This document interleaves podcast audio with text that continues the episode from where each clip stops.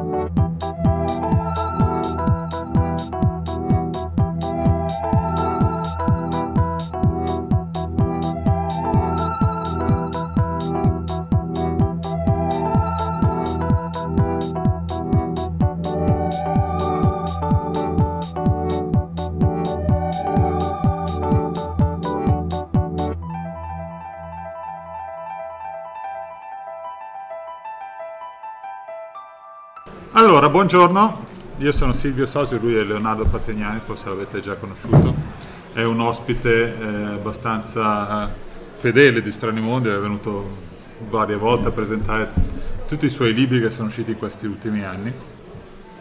Una cosa interessante è che ogni anno esce un nuovo libro di Patrignani e sono sempre libri, Quasi. quasi ogni anno, e qua- sono sempre libri molto diversi uno dall'altro. Quindi noi all'inizio l'abbiamo invitato perché aveva scritto una serie più o meno di fantascienza che è Multiversum e, e poi abbiamo dovuto continuare a invitarlo perché è simpatico ma scrive sempre fantascienza. Grazie. Quindi anche se scrivo un romanzo rosa mi inviti lo stesso. Sì, sì, sì, sì. Anzi meglio perché c'è anche più pubblico. Esatto. ok, prossimo un ciclit lo annunciamo così in diretta. Va bene.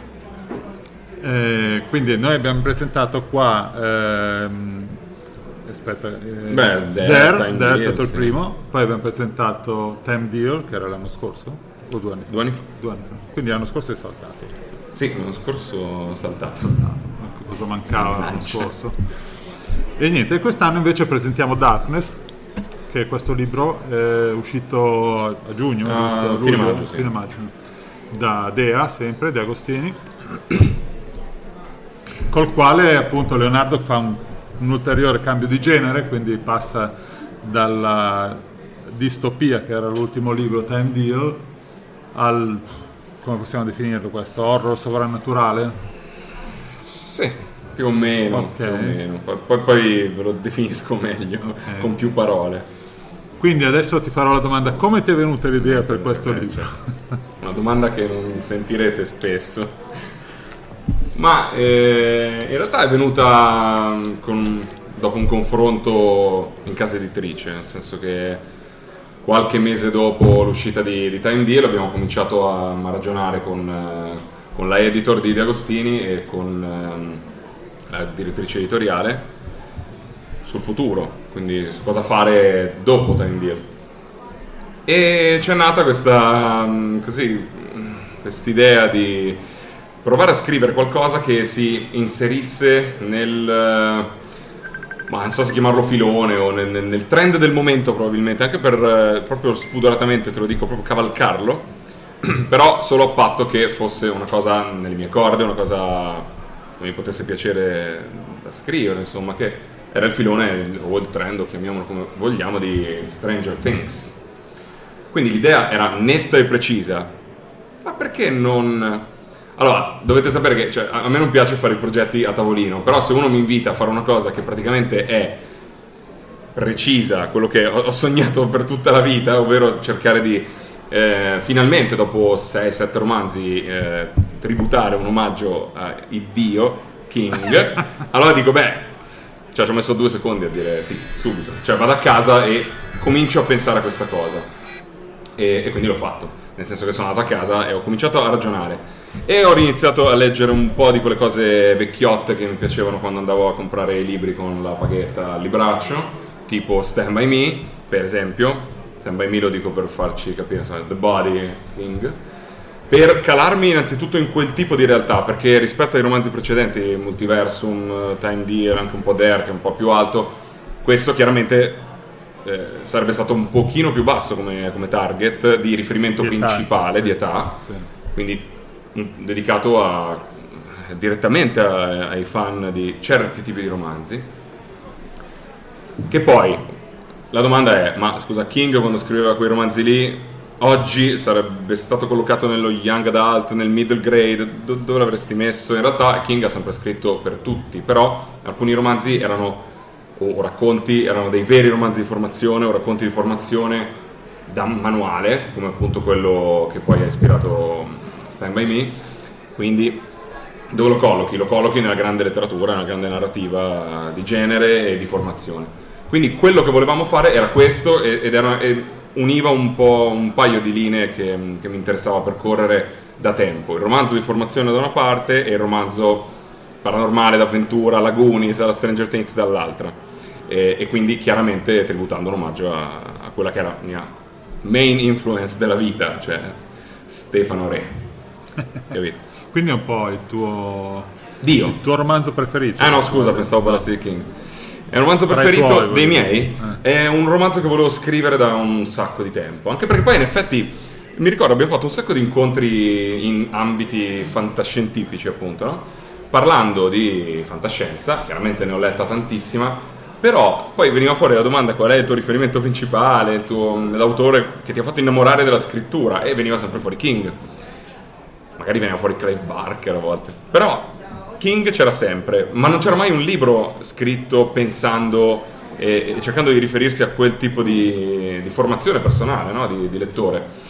E finalmente è arrivato, per cui non, non, riesco a dire il preferito, non il preferito, perché poi io sono affezionatissimo a Dare, per cui è difficile ogni volta che scrivo qualcosa devo fare il paragone con quello e mi riesce un po' ostico, perché proprio quello è il libro mm, dove ho messo un pezzo di cuore grosso, certo. però. Ma questo era un romanzo che volevo scrivere, non vedevo l'ora di scriverlo. Infatti mi sono divertito un sacco e è stato recepito bene, quindi andiamo avanti così. Recepito bene dal pubblico? Sì, sì, dai ragazzi, sì, anche perché lì in effetti la sfida era anche un'altra. Mm, allora, il mio passato di metallaro grezzo mi, mi, ha insegnato questo, ovvero noi eravamo un gruppo in, un, in, una scuderia di una casa discografica capeggiata da uno che era il chitarrista dei Domine. Il chitarrista dei Domine, i Domine erano un gruppo, sono ancora, anche se fanno dischi da un po' di anni, erano un gruppo che a ogni album ti eh, dava quello che tu volevi ricevere, l'album dei Domine il mio gruppo era l'esatto opposto, cioè ogni disco in teoria esatto. ti dava un'altra roba, quindi rischiava recensioni negative, fa anche dicevano ti sei, hai cambiato natura, identità, cose del genere. Sei diventato commerciale. Sei diventato commerciale. Per certi versi noi invece facevamo l'opposto, diventavamo sperimentali, quindi vabbè. Però eh, non ci piaceva troppo guadagnare soldi, che brutta cosa, no? no? E, e, quindi questo per dire che non, non sono abituato a pensare a un romanzo al romanzo precedente come ispirazione per il romanzo successivo. Chiaro, nella trilogia d'esordio che era Multiversum, quello era il... Ma anche lì comunque effettivamente ci sono poi dei, dei cambi di rotta e quasi di, di, di, confini di genere. Mi piace, insomma, mi piace fare così. Per cui sì, effettivamente non, per quelli che mi seguono insomma, non, non si può mai prevedere e pronosticare quale sarà il libro successivo, o almeno in che genere sarà. Quindi il prossimo è un ciclit, capito? Giusto. Perché poi comunque la domanda su cosa stai scrivendo adesso te la devo fare. Quindi certo, è bravo. A pensarci. Eh, ma lo facciamo adesso o dopo? No, per ultima. dopo, eh, tradizionalmente l'ultima domanda. Ah, è l'ultima domanda, allora me la preparo. Preparo una, una finta. No, adesso vorrei che, però che parlassi un pochino della trama del, ma certo. romanzo, anche perché io non ho avuto il tempo di leggerlo, per questo sto facendo domande un po' improvvisate. 400 però... libri al mese. Sì, più che altro libri che devo pubblicare. Appunto. Vabbè. Eh, cioè, no, però gli altri, un mio nuovo libro gli altri l'avevo letti ma questo no lo so, lo so, lo so, ho avuto solo 4 mesi di tempo eh, ma io ve lo racconto volentieri sono qua apposta Darkness è un romanzo... perché vorrei capire se c'è una sfumatura fantascientifica o meno, Eh, in parte. altrimenti me ne vado. Ma qua siamo in una grande kermesse della narrativa fantastica, quindi non ci limitiamo. No, no, ovviamente. ma io sono- Ah, te ne vai tu proprio, cioè, cioè, giusto. Allora ce infilo anche se non c'è, aspetta, eh. cambio un attimo la trama al volo.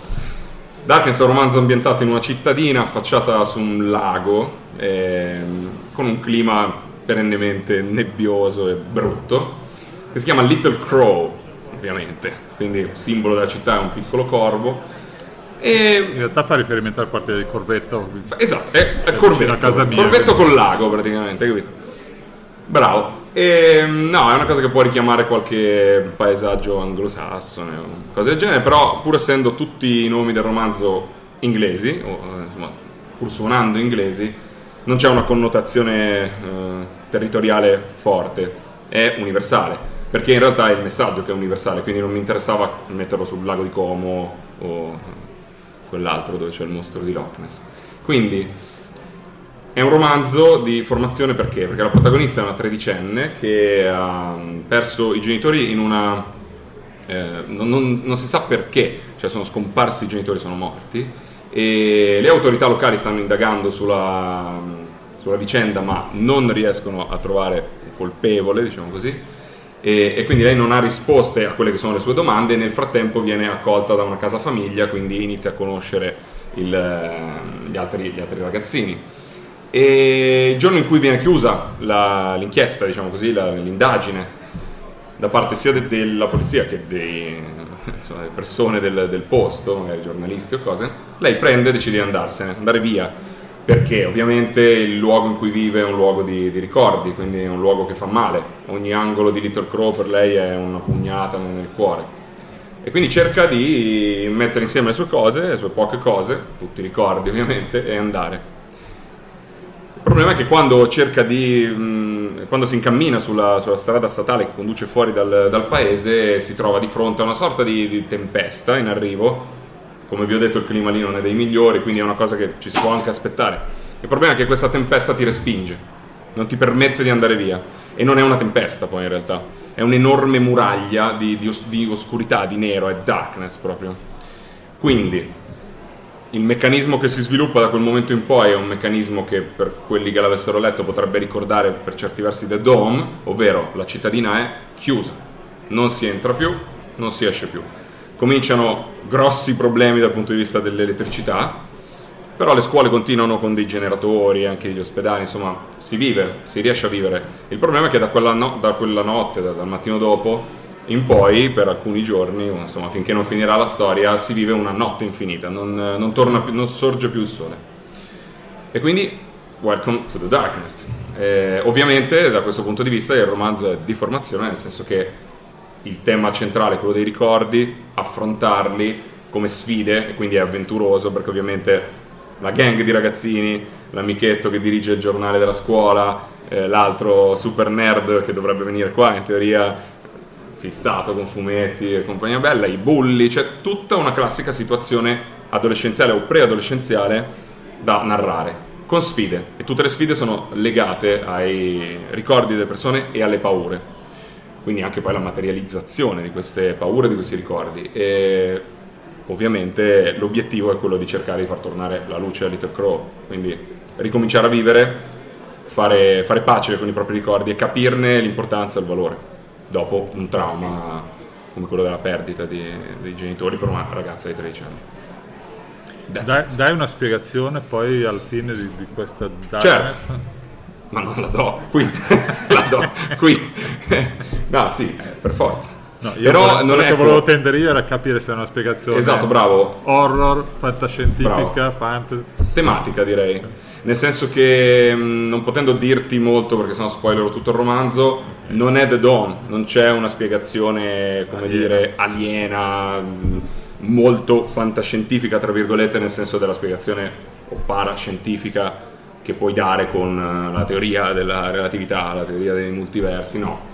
Però eh, è proprio questo il segreto poi di una, di una storia che gioca sul- sui doppi- sulle doppie letture metaforiche che nel middle grade, perché questo si inserisce eh, in quel tipo di filone di, di età, di, di fruizione, è la chiave di solito per uh, raccontare una storia. Quindi doppie letture, c'è l'avventura che può, mh, mm, come dire, può essere buona anche per un lettore di 8 anni. Eh, mia figlia lo stava leggendo, ne ha 7, per cui andava abbastanza bene. E poi ci sono i significati altri eh, che cogli pian piano, man mano che cresci li becchi.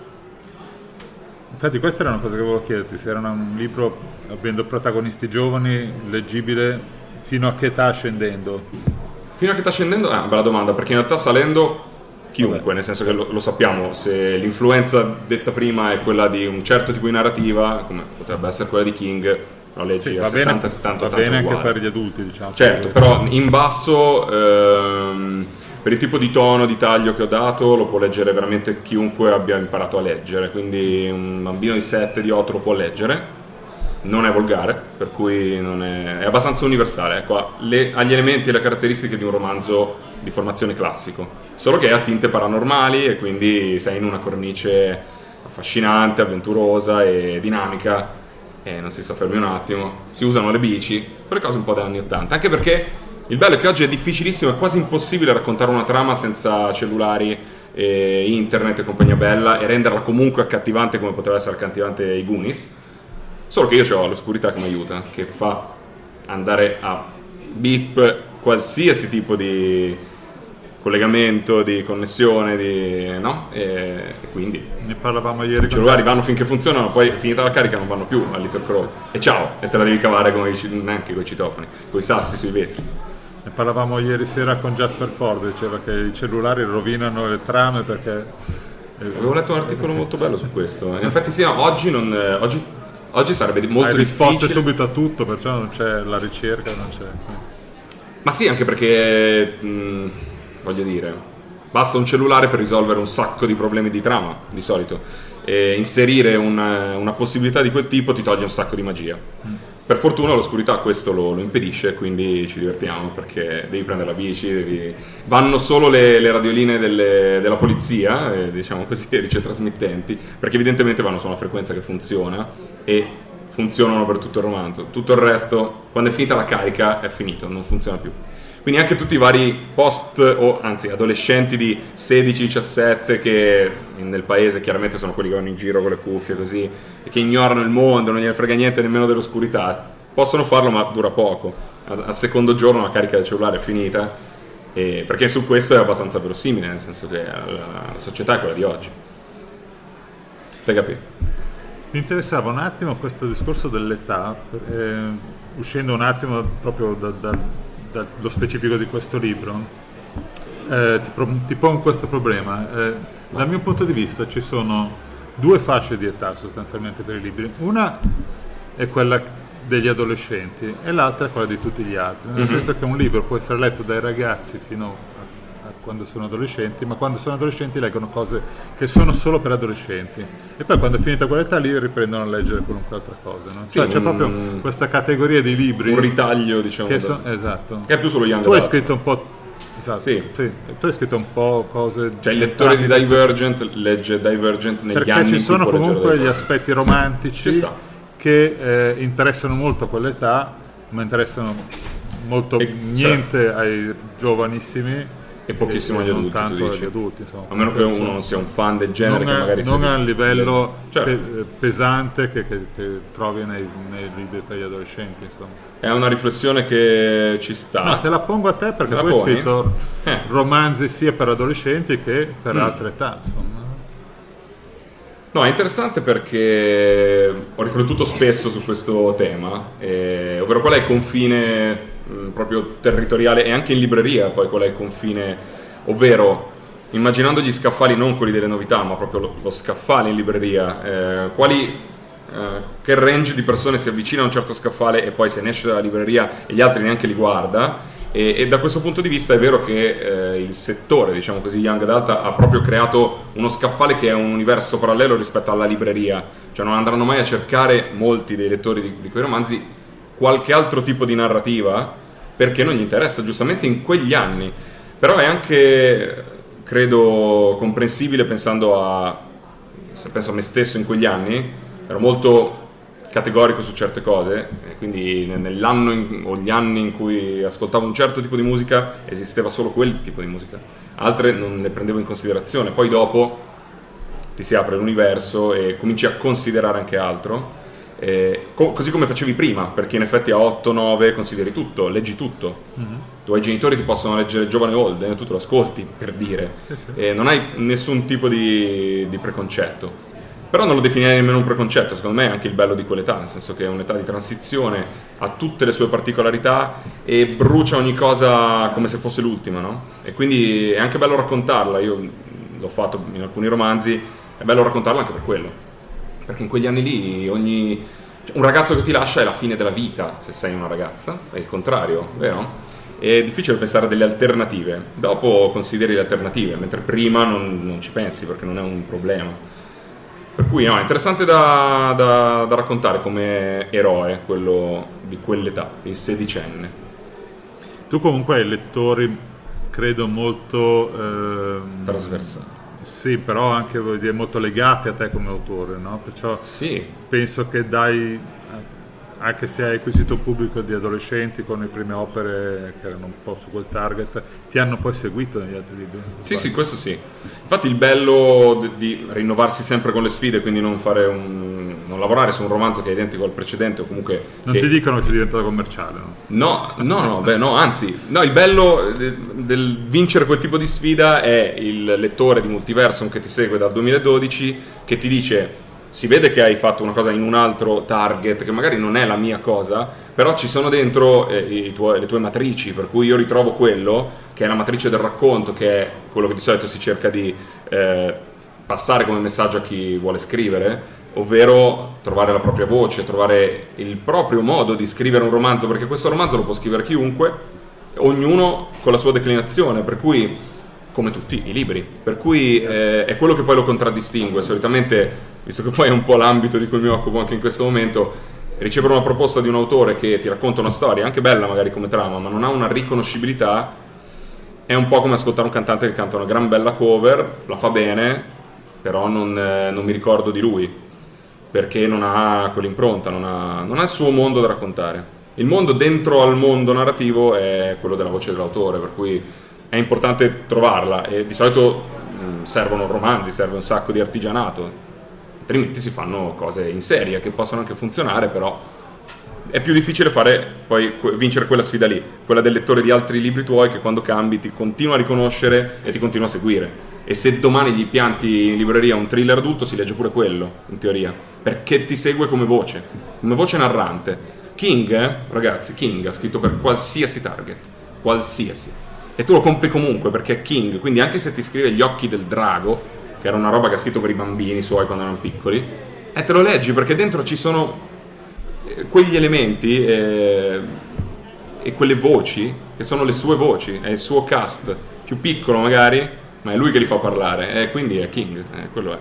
L'obiettivo dovrebbe essere quello per chiunque, insomma. Un po' diverso dalla musica, quindi questo, questo è un po' diverso dalla musica, mica tanto, perché i Queen hanno attraversato tutti i generi, più o meno, i Queen, ed erano i Queen. Quindi qualsiasi cosa facessero aveva l'impronta dei Queen e magari sotto c'era una base dance. Però c'era un'impronta sì, vocale. c'era sempre comunque chi li criticava quando cambiava. Eh certo che c'era, stile, eh. eh, te l'ho detto, è più facile fare i domine, tra virgolette, fare o gli SDC, che sono uno dei miei gruppi preferiti, che alla famosa battuta di un critico, di un giornalista, Angus Young, che diceva sì, però mi sembra di poter dire che qui abbiamo fatto per la quattordicesima volta lo stesso album. Angus rispose: No, ti sbagli, per la quindicesima volta. eh. Come dire, io do questo al mio pubblico ed è questa la mia missione come artista. D'altro canto lo facevano alla maniera migliore del pianeta probabilmente in quel momento e a tutt'oggi. Quindi, eh, anche se oggi purtroppo sono stati decimati dal, dal caso e dalla vita, ahimè, però quello davano quindi sono due strade, uno può sceglierne una o l'altra, l'importante è sempre comunque la riconoscibilità della voce, perché i domine hanno quello stile, ti fanno quel disco, lo fanno alla grande e tu vuoi quello come fan dei domine. Da altri gruppi ti aspetti qualche sperimentazione in più, qualche novità, cambiamenti. E con gli autori è la stessa cosa, è più o meno quello. Cioè chi ti dà sempre quel romanzo e te lo, dà, e te lo fa godere perché lo sa scrivere bene, quindi fa una serie lunghissima, e chi invece spazia e rischia ogni volta, quindi ogni volta gli editori sono felicissimi di dire ah vabbè, non abbiamo nessuna base per capire come andrà questo romanzo, quindi vediamo.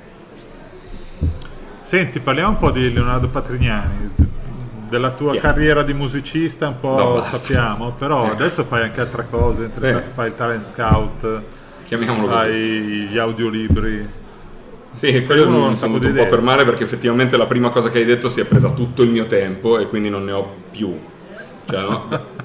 A Strani Mondi un tempo io arrivavo un'ora prima, oggi sono arrivato 5 minuti prima e questo dice tutto perché io proprio detesto arrivare in ritardo, mi viene l'ansia, quindi arrivo sempre un anno prima, poi mi siedo e chiacchiero. Oggi sono arrivato che veramente rischiavo di perdere un pezzo d'incontro. Sì, perché da un, da un anno circa mi occupo anche di, di- di scouting e sviluppo di progetti per, per l'agenzia letteraria che mi rappresenta dal 2012, che è la PNLA, quindi l'agenzia di Pier Giorgio Nicolazzini. E quindi con lui seguo eh, sviluppo, eh, ricerca, radar e scouting di qualsiasi tipo di progetto e, e tutto il lato cinema, per cui tutto il lato delle Ah, della gestione delle proposte del- della scuderia Nicolazzini con i produttori cinema. Quindi nell'ultimo anno è stata come dire, è stato un certo impegno anche di aggiornamento perché d'altro canto è, è una grossa agenzia e ha in catalogo una marea di roba. Quindi ti devi aggiornare su tante cose. Anche qui un Dario Tonani tra l'altro per cui non è che voglio dire anche qui a Strani Mondi ci sarà Cecilia Randall. Ce n'è di, di autori anche in questo settore figurati negli altri. E poi in sala si annidano anche personaggi che io sto cercando di, di portare all'attenzione no ho già portato all'attenzione sto cercando di vendere e quindi sì, beh, certo Comunque ti dà soddisfazione questa... come no, è divertentissimo. È molto impegnativo, però è molto divertente. Cioè, io ho passato l'ultimo salone del libro inchiodato due giorni ne- nell'IBF, che era una zona, diciamo, professionale, a parlare con chiunque. Cioè, da quella che si occupa dell'acquisizione dei diritti dei mm, libri per la casa di produzione di film di Nolan, al, boh, alle produzioni italiane. Quindi, tutti interlocutori cinema in quel caso, perché è, è una delle poche occasioni in Italia in cui riuscire a dialogare, mostrare i vari cataloghi, capire il focus del momento del, del produ- del broadcaster, del producer, capire cosa va a cercare. Qualcuno cercava anche Darkness, già che c'era. no, a parte gli scherzi, è quello. Noi abbiamo i cataloghi libri sono abbastanza- adulti. Eh, crocia le dita, vai. cinematografici. Ma grazie. Eh. No, tra l'altro quest'ultimo è proprio perché poi ho fatto un percorso negli ultimi anni proprio di studio di sceneggiatura, ho fatto un corso di un anno, ho scritto cose, ho letto una valanga di roba e questo risente moltissimo della- di questo tipo di preparazione, quindi è- se lo devi tradurre in una sceneggiatura hai tutti i tempi, gli atti, e i momenti, gli snodi, i turning point, tutto al posto giusto perché ci ho passato due anni di, di fila, quindi ero abbastanza così. Ma eh, anche Dare secondo me sarebbe ottimo film. Eh, se non. Sì, se finisse nelle mani giuste, perché per adesso è finito in quelle sbagliate. Quindi. Eh, Dare era. Dare era bello da, da proporre perché la tematica era una tematica che mh, difficilmente in Italia qualche anno fa si sarebbe trattata, invece ora si tratta, anche perché grazie alle piattaforme si sono spalancate le porte anche dei generi. Quindi in questi anni sono uscite varie cose, a parte di OA ma non solo, che hanno spalancato i generi proprio. La possibilità di raccontare storie che non fossero... Noi siamo abituati al cinema italiano e lo sappiamo che il 99% sono commedie. Oggi un produttore televisivo o eh, cinema ti, ti chiede anche cose di genere, anche cose teen, young adult, eccetera. Anzi, te ne chiede sempre di più, sembra quasi... Ci avevo scritto un pezzo, non mi ricordo più dove, sembra quasi veramente una, una cosa da supermercato del tipo prendo questo, questo, quest'altro, poi chiaramente un etto di prosciutto perché quello non manca mai o il latte, no? Eh, idem, cioè oggi il produttore ti dice no, sì, chiaramente il crime, le- la commedia e poi ovviamente dello young adult, del teen, cioè te, te lo chiede proprio di default perché le piattaforme quando si eh, rivolgono alle produzioni chiedono. Ed è un genere che va, è qualcosa che funziona. Stranger Things non è un esempio a caso, è un esempio di successo planetario che aiuta chi di noi, mi sa che in sala ce n'è qualcuno, scrive o vuole scrivere cose di genere, giusto Galdiani? Eh, noi amanti di queste cose. Sono tornati gli anni Ottanta, insomma, solo che sono, sono aggiornati, dai. Sì, non ho capito bene come mai siano tornati negli anni 80, però. Perché c'era nostalgia, questo, sì, sì. ne avevo molta. Ah, quindi è una possibilità in più. Per cui, vabbè, immaginerai che insomma, oltre all'attività di No, no, ma, eh, stesura di romanzi, quest'altra porta via un bel po' di tempo. Io, a me piacerebbe vedere veramente farsi qualcosa. Adesso con Speriamo. tutte queste piattaforme di streaming, no? Netflix, Sì, quello. Adesso ce ne loro sono un hanno- sacco, Apple TV stanno Per uscendo. legge devono proporre produzioni europee in una certa Voglia. percentuale, quindi c'è molta C'è produzione. richiesta? In C'è Italia richiesta. meno che all'estero, devo dire. Ma È che in Italia non abbiamo tanto- serie tedesche, svedesi, Sì, Dark, per spagnole. Dark è una un serie tedesca. Sì, sì. No, in Italia non abbiamo tanto, quello è un piccolo problema nostro, la sensibilità, cioè oggi una produzione che deve affidare un darkness a un regista ha, fa difficoltà perché eh, dove vai? Non c'è un progresso, quindi da che regista vai? Cioè al di là di considerare nomi tipo Salvatore, se dopo non c'è una scuola e l'altro problema è che non c'è una scuola di recitazione, trovali quattro ragazzini che recitano com- come quelli di Stranger Things, quelli di Hit, trovali, non li trovi, ma non è che non li trovi perché siamo dei cani, non li trovi perché non c'è la scuola, non siamo stati preparati a questo tipo di prodotto negli anni e quindi oggi se tu devi farlo girare rischi la, la romanata e, non lo, e lo dico con amore perché sono tutta la famiglia a Roma ma la romanata significa che è una cosa che ti perde credibilità rispetto al contenuto. La- ehm, finisce per avere de- dei connotati un po' troppo regionali o territoriali che fanno perdere la magia. Sì, sì. mentre ci metti 5 francesi dico a caso perché magari a scuola non ce l'hanno anche loro però danesi to, 5 danesi e ti fanno un gruppo di attori magari più credibili. Poi è chiaro che noi siamo esterofili per cui come al solito è sempre più credibile quello che viene da fuori o che parla in inglese Beh, vabbè, cioè, però ci sta, però il discorso della scuola è importante, cioè i ragazzini di 11-12 in America recitano da Dio e tu li metti davanti a una telecamera e sono perfetti per fare Hayley Foster, la protagonista di questo, o qualsiasi altra protagonista di, di romanzi femminile o maschile, anche di young adult italiani. In Italia è difficile trovarli. Oppure devi proprio scovare la, la perla. Sco- infatti io sono anche poi un ascoltimista, quindi sono convinto che, mh, po- cioè, che possa accadere di trovare un, un esordiente che recita in una maniera straordinaria perché è naturale lui, perché non ha magari forte, un forte accento, non ha una connotazione. E a volte si trova e fai un film clamoroso anche se è prodotto in Italia. Eh, so che è brutto da dire, però è così. Fai hit in Italia, dove lo- do- a Cinecittà, dove lo fai? Non lo fai. Non lo fai, Mette- mentre vai a vedere hit con quelle facce che c'erano, primo piano di Beverly Marsh, a tutto cinema, all'Arcadia di Melzo e godi, perché è perfetto, non, hai niente, cioè, non gli devi dire niente.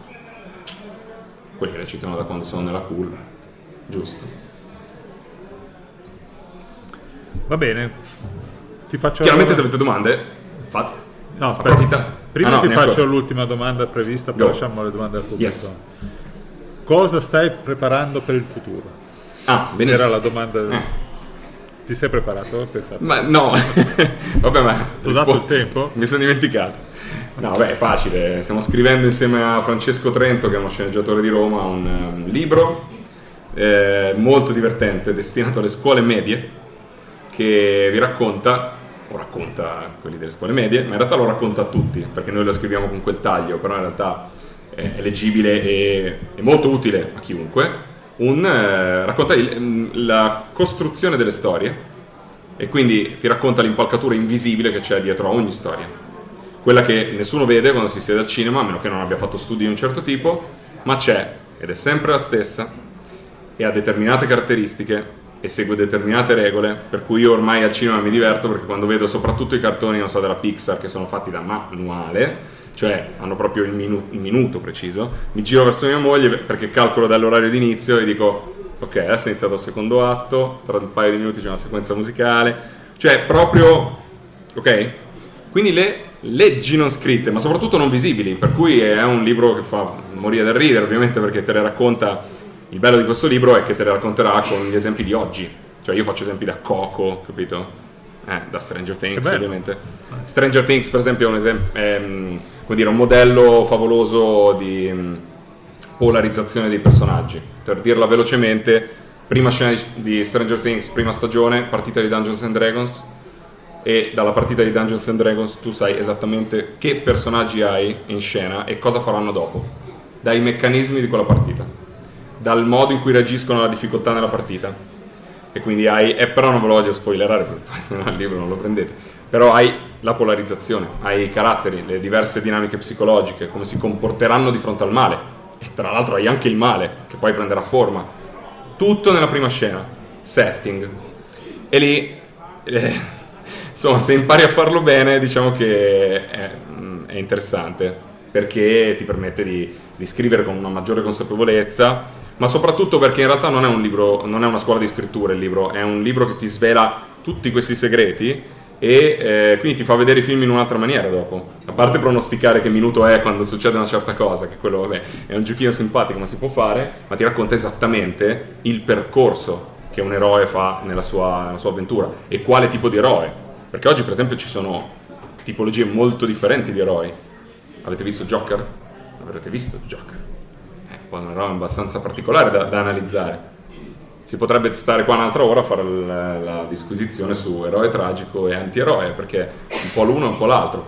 Tutte queste cose ovviamente raccontate con un tono divertente per eh, i lettori delle medie, ma secondo me utili anche per i loro genitori. Specie ovviamente se scrivono, quello per certo. forza. Quindi è un saggio, insomma. Quindi è un sì, è, è, lo pubblicherà De Agostini nella, la, nella Varia, per cui è un, sì, non è un romanzo. L'aura di, di, di di pesantezza la parola saggio. Sì, sì, togliendola tutta perché anche loro stessi in redazione ti dicono varia, non ti dicono saggistica. Saggistica è un libro di medicina. Eh, la varia comprende queste cose qui. È appena uscito un libro spassosissimo che è un po' un modello nostro, nel senso che uscirà in quella collana con quel tipo di... Saremo anche vignettati, tra l'altro, quindi mi vedrai fumetto nel libro ogni tanto dicendo delle perle. E è uscito Spinoza e Popcorn, and Popcorn eh, da pochi giorni faccio proprio uno spam incredibile perché è proprio divertente, io me lo sto leggendo, è uno spasso, ti spiega la filosofia attraverso le serie tv di oggi. Cioè il primo capitolo è una lotta tra Cartesio e Spinoza su Altered Carbon e, e cose del genere, cioè, ah, ve, l'ho già, ve l'ho già venduto, cioè, andate, correte a prenderlo. Non c'è in fiera, perché è bellissimo. Io me lo sto leggendo perché in realtà doveva essere un modello solo per le griglie, per capire come impostare questo libro che stiamo scrivendo con Francesco, però è talmente divertente che me lo sto leggendo tutto così, per spasso e, e anche per imparare, perché effettivamente ti, ti ricorda e ti, e ti, fa ragionare riflettere su un sacco di cose di, davvero di filosofia e cosa c'è di meglio che divulgare in maniera divertente. Oggi niente, perché oggi la divulgazione è questo, cioè divulghi in maniera divertente o provocatoria in altri casi, divulghi alla maniera di Burioni se vuoi provocare però comunque raggiungi un obiettivo e divulghi alla maniera di questo Riccardo Dalferro, in arte Ric Dufer con Spinoza, perché diverte, perché le serie le abbiamo viste tutti, o comunque cita le più conosciute di questi anni, e quindi è forte, divertente. E ti fa riflettere su perché questo? Perché comunque è sempre così, quando tu impianti una storia, ci sono dietro un sacco di ragionamenti filosofici, psicologici, sulle dinamiche di comportamento di un personaggio all'interno della trama, che ti porta avanti Beh, ve lo ricordate Lost, Man of Faith, Man of Science, era proprio una, un'impostazione filosofica. Lost è, un, è, da questo punto di vista un po' un manuale perché Lost è in, in tutto e per tutto un, un, una serie che parla di filosofia. Addirittura i nomi dei personaggi sono ispirati ai, ai filosofi, ricordatelo, andate a vedere Locke e compagnia. Per cui è questo, è la cosa più bella dello scrivere, cioè tutto quello che c'è dietro. Poi scrivi e se hai fatto un buon lavoro di preparazione, dopo il romanzo ti fa godere. In teoria. Sperando che faccia godere i lettori, ovviamente. Domande? Curiosità? Dario Tonani, ragazzi. Dario Tonani, ragazzi, scusate. Faccio io, eh? No, fanno anche loro. Senti, Leo, forse ne abbiamo parlato anche... In macchina.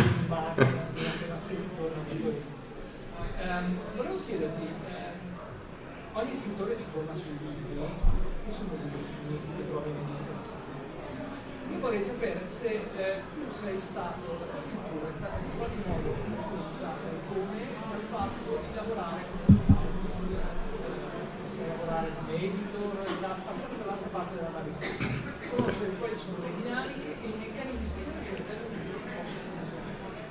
Beh, la scrittura è stata influenzata? Direi di no, perché questo del, dell'occuparmi di scouting e sviluppo è un lavoro dell'ultimo anno, quindi è iniziato proprio l'ottobre dell'anno scorso, quindi è mm, diciamo, spegniamo la candelina questo mese proprio di un anno di collaborazioni. E, ehm, quindi no, non ho avuto quel tipo di influenza. Chiaramente la preparazione veniva anche da prima e in questo sì, posso parzialmente venire dalla tua parte, nel senso che gli ultimi due libri, quelli che ho fatto per De Agostini, poi Time Deal, questo, sicuramente risentono di tutto il lavoro fatto eh, nei corsi, soprattutto di, di, questo Francesco Trento che firmerà insieme a me questo libro. Lui tiene corsi da 15 anni sul viaggio dell'eroe, quindi Christopher Vogler e eccetera, un sacco di um, bel materiale da studiare. E sono corsi di sceneggiatura, eh, per cui sono più orientati sul cinema che sulla letteratura, però poi vabbè, con lui si fanno un sacco di confronti. Eh. Vediamo un film e poi ci chiamiamo per capire le dinamiche assieme Infatti adesso devo sentirlo per capire se è eroe tragico o antieroe Joker, poi dopo ve lo dico. E no, a parte questo, chiaramente mi ha influenzato, nel senso che studiare l'impalcatura ti dà l'opportunità di, dopo, nei tuoi scritti successivi, di applicare quel tipo di studi. Quindi prima lo facevo, come dice il maestro Ferretti, a cazzo di cane, nel senso che era una cosa, beh, è una cosa che nasceva dalla... Mm, no, ma è, è vero, cioè, nel senso, questo va detto, è importantissimo da dire quando uno scrittore non è uno scrittore, nel senso che inizia a scrivere, quindi non si può ancora definire, anche se poi c'è tutto un, si può fare un monte di ore di polemiche su definire o non definire uno scrittore, da cosa lo definisci. Però chiaramente io all'esordio Multiverso non ero mica uno scrittore, venivo da tre dischi, avevo fatto teatro, recitazione, non ero un autore. In realtà avevo scritto un libro nel 99, ma quello vabbè, per gioco mio, Labirinto, non lo conosce nessuno. Però in realtà non mi potevo definire uno scrittore e eh, quello che facevo era raccontare, a seconda di un flash che mi era venuto nella testa, una storia. Poi il caso vuole che sia quello che per il momento mi sta consentendo di fare questa, questo mestiere ancora oggi, meno male, quindi multiversum, grazie. Però ehm, non c'erano all'interno quelle impalcature che oggi riconosco nelle trame, o meglio, e qui però la dico blanda perché sennò sembra un autocomplimento, c'erano alcuni snodi fondamentali che oggi eh, raccomando a chi mi porta un, una storia e gli dico guarda che il primo atto dura troppo oppure non dura abbastanza, non ci sono gli elementi giusti del setting, eccetera. E lì erano spontanei, nel senso che io non ne sapevo un accidente di niente, a parte aver fatto il classico, ma non mi ricordavo eh, e non avevo studiato comunque narrativa o cose del genere. Quindi quelli che c'erano eh, erano spontanei, gli altri probabilmente erano errori, errori tra virgolette, eh, perché poi una trama, soprattutto nei romanzi che non sono film, può funzionare lo stesso è letteratura, è narrativa, può funzionare per altri motivi, a volte ti dentro Dare per esempio ha dei blocchi molto lunghi che funzionano perché è un romanzo, in un film, in un film andrebbero asciugati di un terzo, due terzi, funzionano perché è letteratura e lì ti puoi permettere alcune digressioni anche lunghe. E vabbè, la storia è piena di libri con digressioni che in un film non potresti mai mettere. Quindi sì, no, poi l'influenza di, del fatto di studiare un certo tipo di, di approccio e quindi studiarsi tutti i manuali del caso, ma soprattutto analizzare i film, leggere sceneggiature che non fa nessuno, che però è molto importante e ti fa capire tutto. Tutto sulle, sulle cose più importanti di, un, di, un, di, una storia, il tema su, su tutte. Ma non temi che eh, saper conoscere certi schemi, applicare certi schemi, poi alla fine eh. tolga un po' di... Eh, perché voglio dire, alla fine i lettori magari questi schemi non li conoscono uh-huh. Per averli studiati e imparati, ma li conoscono eh, quantomeno inconsciamente perché tutto quello che leggono, tutto quello che vedono, sì, esatto. lo sanno schemi. già. Perciò sotto, quando sotto. incontrano qualcosa che va contro questi schemi vengono colti in contropiede ed è un vantaggio dal mio punto di vista. Da, no? da un certo punto di vista potrebbe essere. Si potrebbe anche argomentare questo. Vai, Spesso gli scrittori eh, scrivono un libro iniziale in cui non conoscono ancora bene questa eh, e spesso è il loro, libro capo... più di successo, di successo. No? poi cioè, imparano a scrivere ma non ragionano. Allora questo è un bel ragionamento ci ho riflettuto un sacco di volte ci ho riflettuto un sacco di volte. Può essere perché le cose migliori Megadeth le hanno fatte da drogati nel periodo peggiore della loro vita in cui di certo non stavano a seguire nessuna regola. E questo è vero. Va bene e potrei, potrei applicarlo a un sacco di band non la nostra perché non ci drogavamo quasi tutti però eh, sono d'accordo con te, la spontaneità dello scrivere senza regole può essere per alcuni un vantaggio incredibile e mm, magari nei libri successivi, acquisendo competenze diverse più specifiche, la perdono. Per alcuni ovvero stiamo parlando di scrittori sicuramente di grande talento che hanno già innata una propensione al racconto e quindi probabilmente le, loro rendono meglio nella versione super spontanea e fuori dalle regole, fuori dai tempi. Possono passarti mezzo libro a parlare di una certa cosa, ma lo fanno talmente bene che chi se ne frega della divisione in atti di Seed Field, ok? Però eh, la, la saggezza ci insegna che è bene conoscere le regole e poi se proprio vuoi non le rispetti. In quel caso non le conosci, quindi non le rispetti per forza, magari ti viene il grande libro, ma non è una cosa che può funzionare con tutti e soprattutto non è una cosa sulla quale puoi eh, impostare un discorso di carriera e, e di intrattenimento se lavori nell'intrattenimento. Quindi alla Pixar ti dicono te, questo è Christopher Vogler, lo devi sapere a memoria, perché se non mi rispetti quei tempi lì non usciamo dal cinema, cioè non c'entriamo nemmeno nel cinema, perché le cose devono accadere in un certo momento, ma non per altro. Ehm, un discorso un po' lungo, però è un discorso di inconscio collettivo, di archetipi e di sviluppo delle storie che funzionano bene quando sono architettate bene, perché funzionano bene e sono architettate bene quando vanno a pescare nel tuo inconscio gli elementi giusti ti offrono al momento giusto una certa cosa perché noi siamo esseri umani e abbiamo determinati tempi di reazione. Su un film di due ore o di un'ora e mezza, se le cose accadono nel momento giusto ci godiamo di più il film, eh? è pazzesco, ma è così. Se sono sbagliati i tempi, il, il profano non se ne accorge, però c'è qualcosa che gli stona. Se sono sbagliati i tempi, se è sbagliato il setting, se non funzionano certi snodi, non capisce perché ma non gli piace il film chi eh, magari fa questo di mestiere capisce perché e non gli piace il film, nel senso che da, da lettore o da ascoltatore, spettatore, quello che l'è, non, non trova la, la, goduria che sta cercando e da tecnico, che è una brutta parola però è così, sa dove, dov'è la magagna. Poi siamo tutti d'accordo, cioè, poi cioè, siamo tutti d'accordo che quando arriva il Dio può fare quello che vuole, cioè King può fare quello che vuole perché nelle sue trame sì, beh, per dire, nel senso che non perderà mai l'affetto e, e, il calore dei suoi fan, anche se ti sbaglia un sacco di cose a livello tecnico e potrei appunto fare una cosa, magari l'anno prossimo ci inventiamo un, un panel solo su questo, a livello ma tecnico proprio, cioè cose che non possono esserci, ma ci sono e che se le presenti come modello a un giovane autore in erba, eh, devi dire non devi fare così, però è King quindi, a parte che qualsiasi cosa faccia e qualsiasi contenuto ci sia nel libro, anche la sua lista della spesa ha la sua matrice e quindi a molti piace me per primo. Però lo fa. Psycho è un altro esempio. È un altro esempio che tecnicamente, in teoria, non dovrebbe funzionare per niente. Perché in Psycho hai la protagonista che muore a metà del film. Non può morire un protagonista a metà del film.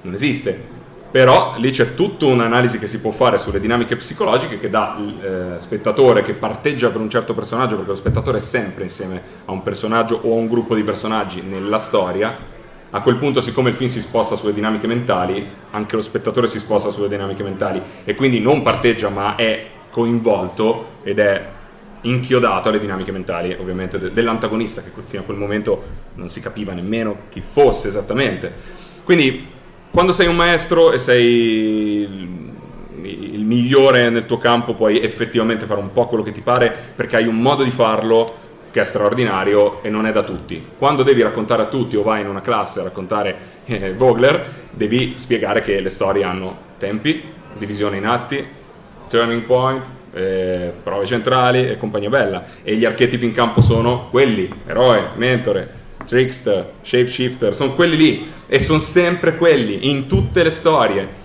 Per cui, vabbè, eh, eh, potrei andare avanti con battute perché il libro è pieno e stiamo, lo stiamo scrivendo in questi giorni, quindi ne ho una valanga. Ma non lo farò perché altrimenti poi a febbraio, quando uscirà il libro, almeno quelli qui no, presenti non lo prenderanno. Abbiamo tempo tutto. per un'ultima domanda, penso. Il grande Pierangelo.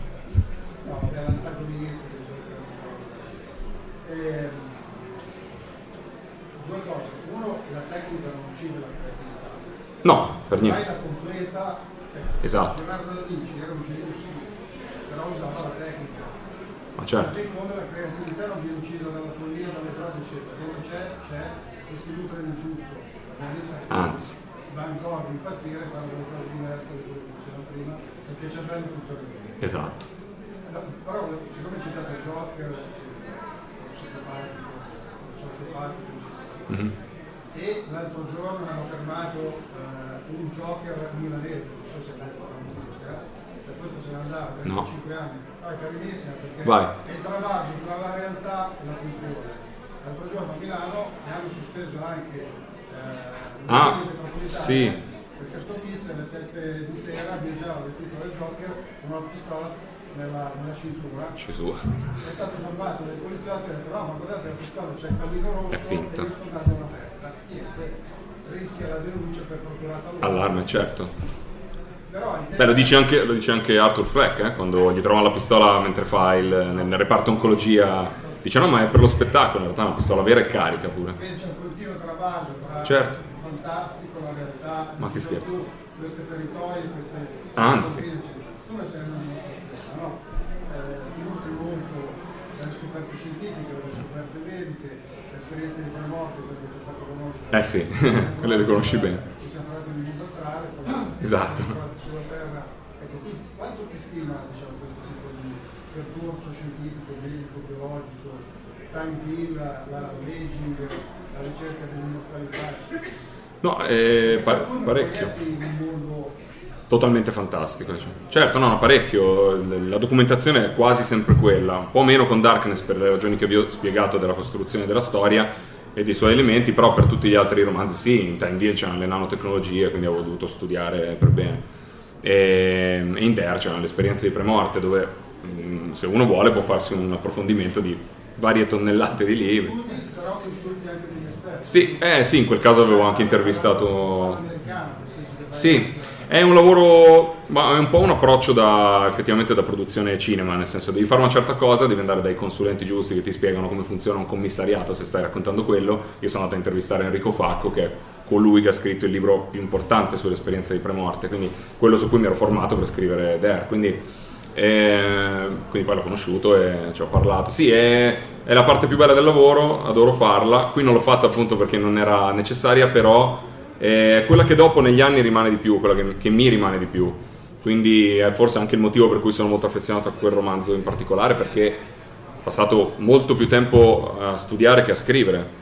Perché lì era, era necessario conoscere tutta la fenomenologia e non dal punto di vista di un approccio un po' new age, ma Secondo me infatti non è tanto... Vabbè, no, eh, nel caso di Dare sicuramente, perché le esperienze di premorte sono una realtà, non è che stiamo parlando di anelli che ti rendono invisibile, stiamo parlando di una fenomenologia precisa e anche di tutta una serie di considerazioni che si possono fare che ha fatto perfino Huxley quando si drogava, tra virgolette, drogava per, per gli amici, quando sperimentava determinate sostanze psicotrope perché potevano dargli un accesso a una realtà diversa che lui voleva conoscere. Aldous Huxley, il mondo nuovo, non l'ultimo degli...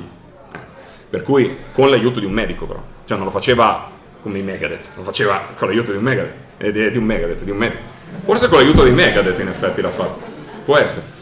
Se leggete l'ultimo libro uscito di mm, Pollan, credo che si chiami, vero? Come How to Change Your Mind, eh, quello è un libro straordinario in cui scopri che effettivamente certe sostanze, ma non voglio invitare, ci mancherebbero, ho anche messo nella premessa di Dare, certe sostanze ti permettono un certo tipo di conoscenza o comunque di, di esperienza e non procurano dipendenza, quindi si possono in teoria provare, sempre sotto controllo, perché se poi sei su al terzo piano e ti butti, eh, l'esito non è dei migliori, ma se c'è un medico lo puoi fare. E quella è tutta conoscenza. Ed è, real- ed è reale, in realtà, è come funziona il nostro cervello, di cui tu sei esperto, e eh, come può funzionare eh, a seconda de- de- della chimica che ci metti dentro. Eh, è molto interessante, c'è un documentario favoloso sulla DMT che girava su Netflix, non so se ora eh, è ancora dimetiltriptamina, se non sbaglio, che è una sostanza che già il nostro cervello produce e che però in realtà se assunta in certe dosi può eh, provocare un certo tipo di esperienza, eh, diciamo allucinogena, e, e da quel punto di vista ve lo consiglio come documentario. Esatto, esattamente. Ah, no, infatti noi le produciamo anche spontaneamente e volentieri. Poi si può stare qua a parlare di sciamani e compagnie belle di esperienze di conoscenza. Comunque la cosa bella è che gli autori, vabbè, eh, senza stare a citare, ma Philip Dick cosa faceva tutto il giorno? Cioè, questo. Forse non tanto dal punto di vista dell'approccio scientifico di Huxley, che era curioso, più dal punto di vista così, più Megadeth che Huxley, però lo faceva ammazza che cosa ci ha regalato dopo. Quindi evidentemente qualcosa sbloccano. Eh. Io però non ho mai provato, quindi non so dirvi. Sono un bravo ragazzo. Sì, infatti eh, già abbiamo provato la realtà virtuale a scopo terapeutico. Tanta roba, l'oxologico ragazzi. Eh certo, assolutamente, ma sempre di più. Sempre di più vengono considerate, tra l'altro, determinate sostanze che vent'anni fa ti, ti dicevano sei pazzo, fuori. Oggi magari vengono considerate, vengono usate per scopi positivi, direi, terapeutici. Però stiamo, mi sa, sforando. No, punto. abbiamo finito il Ah, tempo, eh, non possiamo sforare anche perché io alle 13 sono adesso, ho una cosa dall'altra parte. Perfetto. Eh, vi ringrazio molto, soprattutto ringrazio Grazie. Leonardo Patrignani. A voi.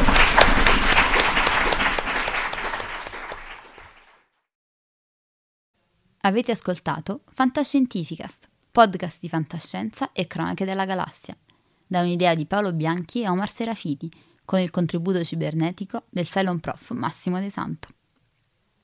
Potete seguirci ed interagire con noi sul nostro sito fantascientificast.it, su Facebook alla pagina Fantascientificast, su Twitter sul profilo at Fantascicast, sul nostro canale Telegram t.me slash fantascientificast, sulla nostra community Telegram t.me slash fsccommunity. Se siete particolarmente timidi, potete utilizzare la vecchia, cara e affidabile posta elettronica, scrivendoci all'indirizzo redazione fantascientificas.it. Tutte le puntate sono disponibili sul nostro sito, su Apple iTunes, su Spotify e su Podbean all'indirizzo podcast.fantascientificas.it. Se volete, potete lasciarci una valutazione a 5 stelle su Apple iTunes ed offrirci una birra romulana o un gotto esplosivo pangalattico, sostenendoci tramite una donazione PayPal utilizzando l'apposito pulsante sul nostro sito. Fantascientificast è una produzione amatoriale, non si intende infrangere alcun copyright, i cui diritti appartengono ai rispettivi detentori. L'autorizzazione SIAE 5612I5359. Nessun byte e nessun tribolo sono stati maltrattati durante la produzione di questo podcast. Alexa 4 e l'equipaggio di Fantascientificast vi augurano lunga vita e prosperità e vi danno appuntamento alla prossima puntata lungo la rotta di Kessel.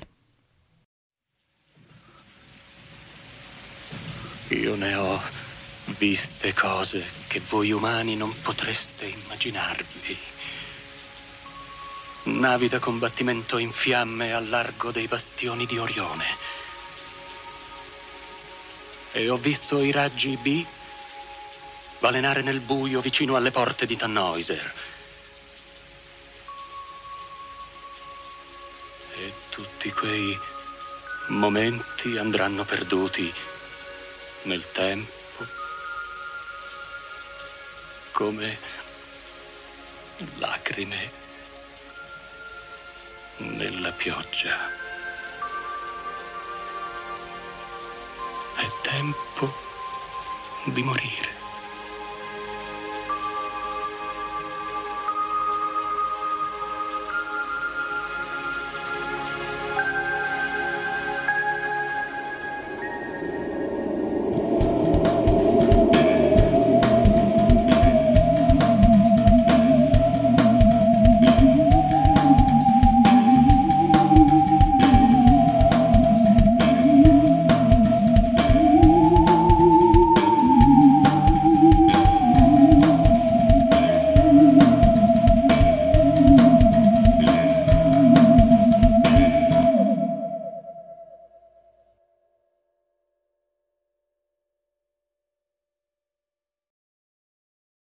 What's so special about Hero Bread's soft, fluffy, and delicious breads, buns, and tortillas? These ultra low net carb baked goods contain zero sugar, fewer calories, and more protein than the leading brands, and are high in fiber to support gut health. Shop now at hero.co.